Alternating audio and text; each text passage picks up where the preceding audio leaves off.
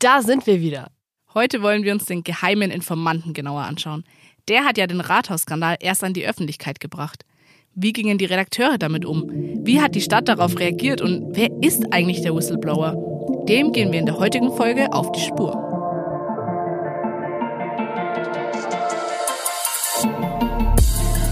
Was bisher geschah.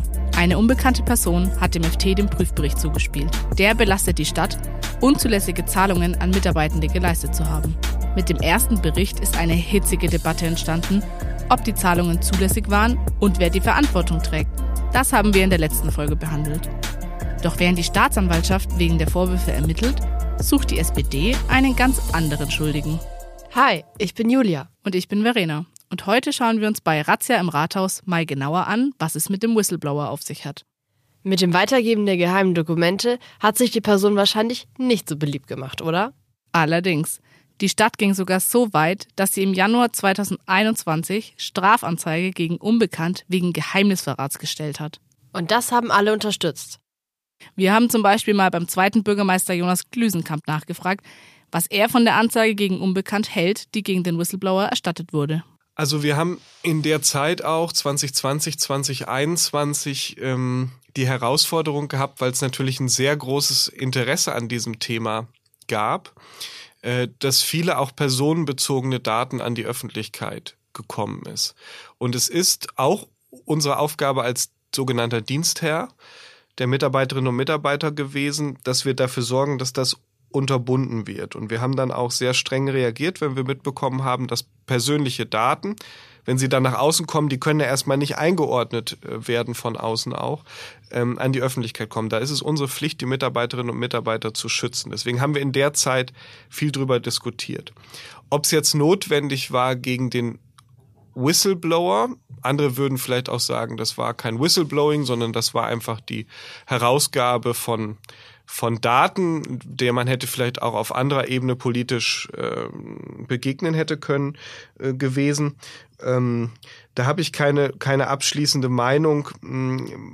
Es hat ja dann auch Ermittlungen gegeben. Der Whistleblower ist im Zuge dieser Ermittlungen ja nicht festgestellt worden. Ich glaube, in der Zeit gab es andere, noch wichtigere Themen, als die Frage rauszufinden, wer der Whistleblower ist. Heinz Kundke, der Vorsitzende der S P D-Stadtratsfraktion, hat dazu eine etwas andere Meinung.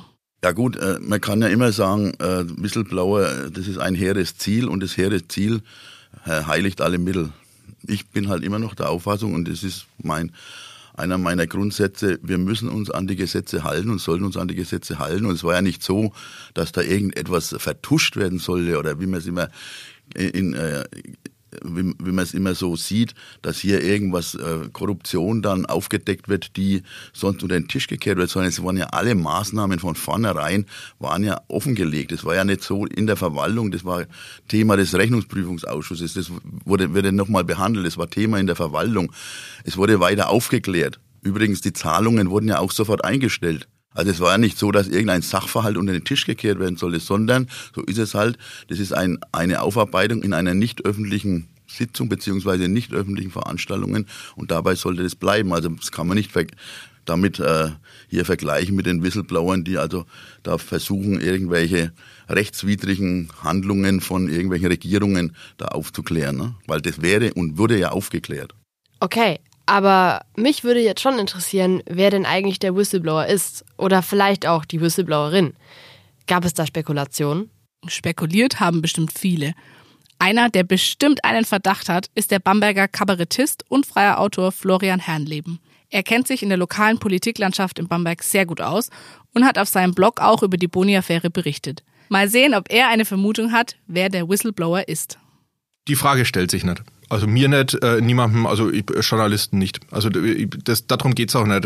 Ich finde es viel erschreckender, dass das Rathaus und dass äh, die Obrigkeit in der Stadt, und da muss man leider den kompletten Stadtrat, den, komplettesten, den kompletten Ältestenrat mit reinnehmen und in die Verantwortung nehmen. Ich finde es erschreckend, dass der komplette Ältestenrat im Prinzip den Vorschlag des Oberbürgermeisters da abgenickt hat, äh, Anzeige gegen Unbekannt zu erstatten mit der fadenscheinigen Begründung, man müsste, man hätte nämlich nicht gemusst, dass sich hinterher aber alle Fraktionen hinstellen äh, und alle Parteien so tun, als müsste man ja eigentlich Whistleblower schützen, gleichzeitig aber da diese Anzeige unterstützen, da im Stadtrat auch nichts mehr kam dahingegen, dass man das falsch findet.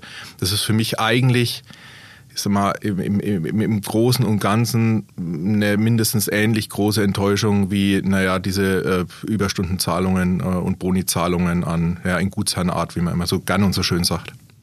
Okay, das war ja sehr deutlich. Mit der Frage nach dem Whistleblower sind wir aber jetzt auch noch nicht wirklich weiter. Es kommt ja auch wirklich ein großer Personenkreis in Frage. Rechnungsprüfungsausschuss, Mitarbeitende der Stadtverwaltung, Prüfverband, Stadträte. Ja, das sind einige. Weiß denn überhaupt irgendwer, wer der Whistleblower ist? Nur einer. Unser Chefreporter Michael Wehner. Wir haben ihn gefragt, ob er es überhaupt jemandem verraten hat. Selbst die engsten Kollegen äh, in der Redaktion wissen es nicht. Und ich bin vielfach gefragt worden, am Schluss schon gar nicht mehr, weil dann wirklich allen klar war, dass das ein heißes Eisen ist, ne? Das Whistleblowing-Thema. Also der wurde ja, ähm, der Mensch, sage ich jetzt mal, der uns die Unterlagen zur Verfügung gestellt hatte, wurde gerichtlich verfolgt. Ja, es gab Ermittlungen gegen ihn, es war wirklich eine mutige Tat. Es, äh, wir sind ja auch dann recht sorgsam mit den Informationen umgegangen. Dies zu besorgen war eigentlich schon mal die, die Grundvoraussetzung, um überhaupt investigativ tätig zu sein, ne? Krass. Er hat es nicht einmal seinen Kollegen verraten, obwohl sie gemeinsam an dem Thema gearbeitet haben? Ja, ich habe es nicht verraten den Leuten und es hat sich als Segen erwiesen und selbst jetzt wissen sie es nicht und wollen es auch gar nicht wissen, ähm, weil in so einer kleinen Stadt, ne, äh, man wird bedrängt von dem verrat's mal und äh, wenn du das verrätst, dann geht halt doch irgendwas raus und dann hätte der oder die brutale Probleme bekommen und er hat auch Angst gehabt. Auch dem ist erst klar geworden, was er da losgetreten hat, nachdem die ersten Veröffentlichungen erschienen sind, nachdem die ersten Reaktionen aus der Stadt kamen, auch aus dem Stadtrat.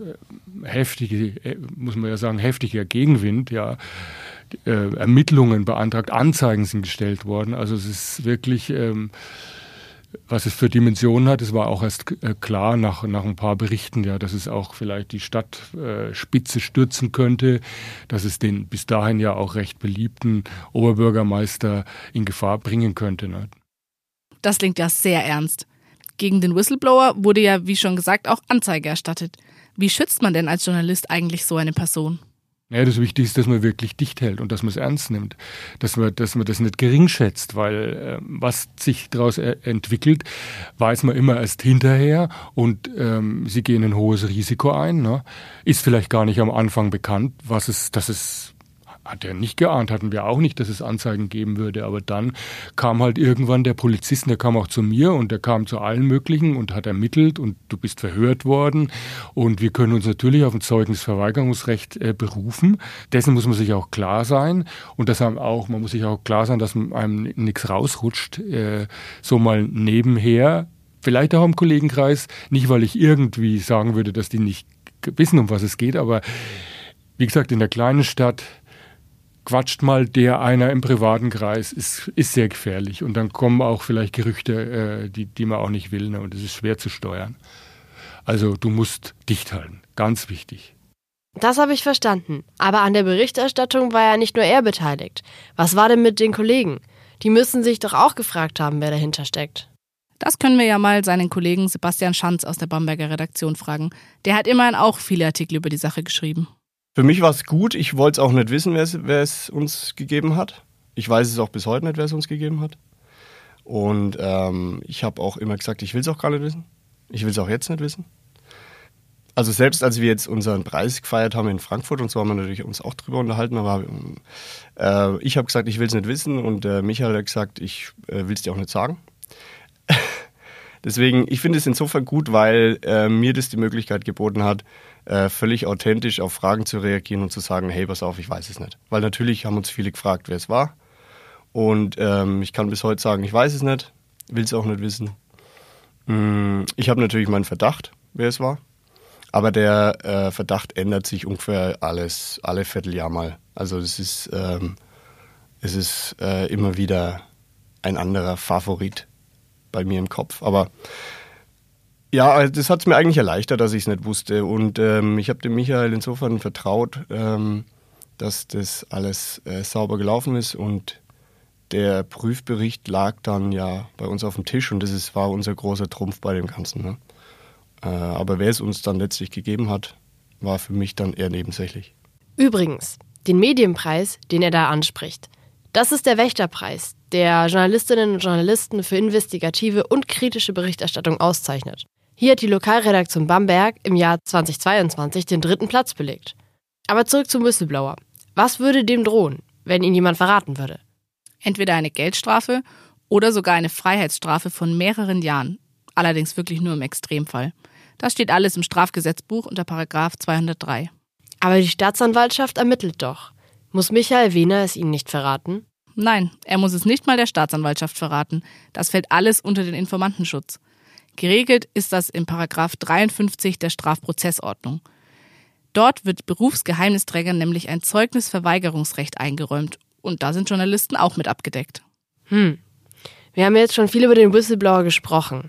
Aber woher weiß ich als Journalist eigentlich, ob ich dem Whistleblower vertrauen kann? Hören wir mal, wie Michael Wehner das gemacht hat. Er ist unterschrieben, es ist ja nichts Dünnes, das ist ein Brett. Ne? Das hat zweihundert Seiten, da geht es um tausend Sachverhalte. Der, der umstrittene, das Problem, also die, die damals die Bonizahlungen, die Unregelmäßigkeiten, sage ich mal, bei den Gehaltsbestandteilen, die sind zwanzig, dreißig Seiten davon. Ne? Und völlig unmöglich, sowas zu faken. Also äh, wir, ke- wir kannten ja, ich kannte ja auch die, die betroffenen Personen, die waren ähm, erkennbar dargestellt, zwar nicht mit Klarnamen, aber doch mit, mit Kürzeln.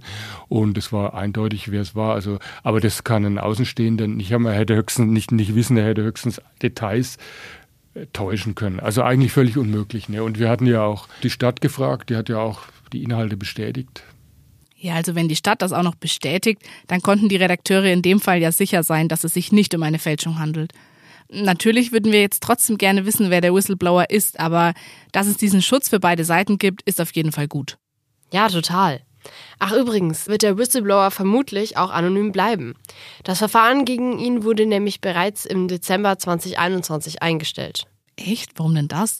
Die Staatsanwaltschaft hat im Dezember zweitausendeinundzwanzig mitgeteilt, dass kein Täter ermittelt werden konnte, weil es keine konkreten Hinweise gab.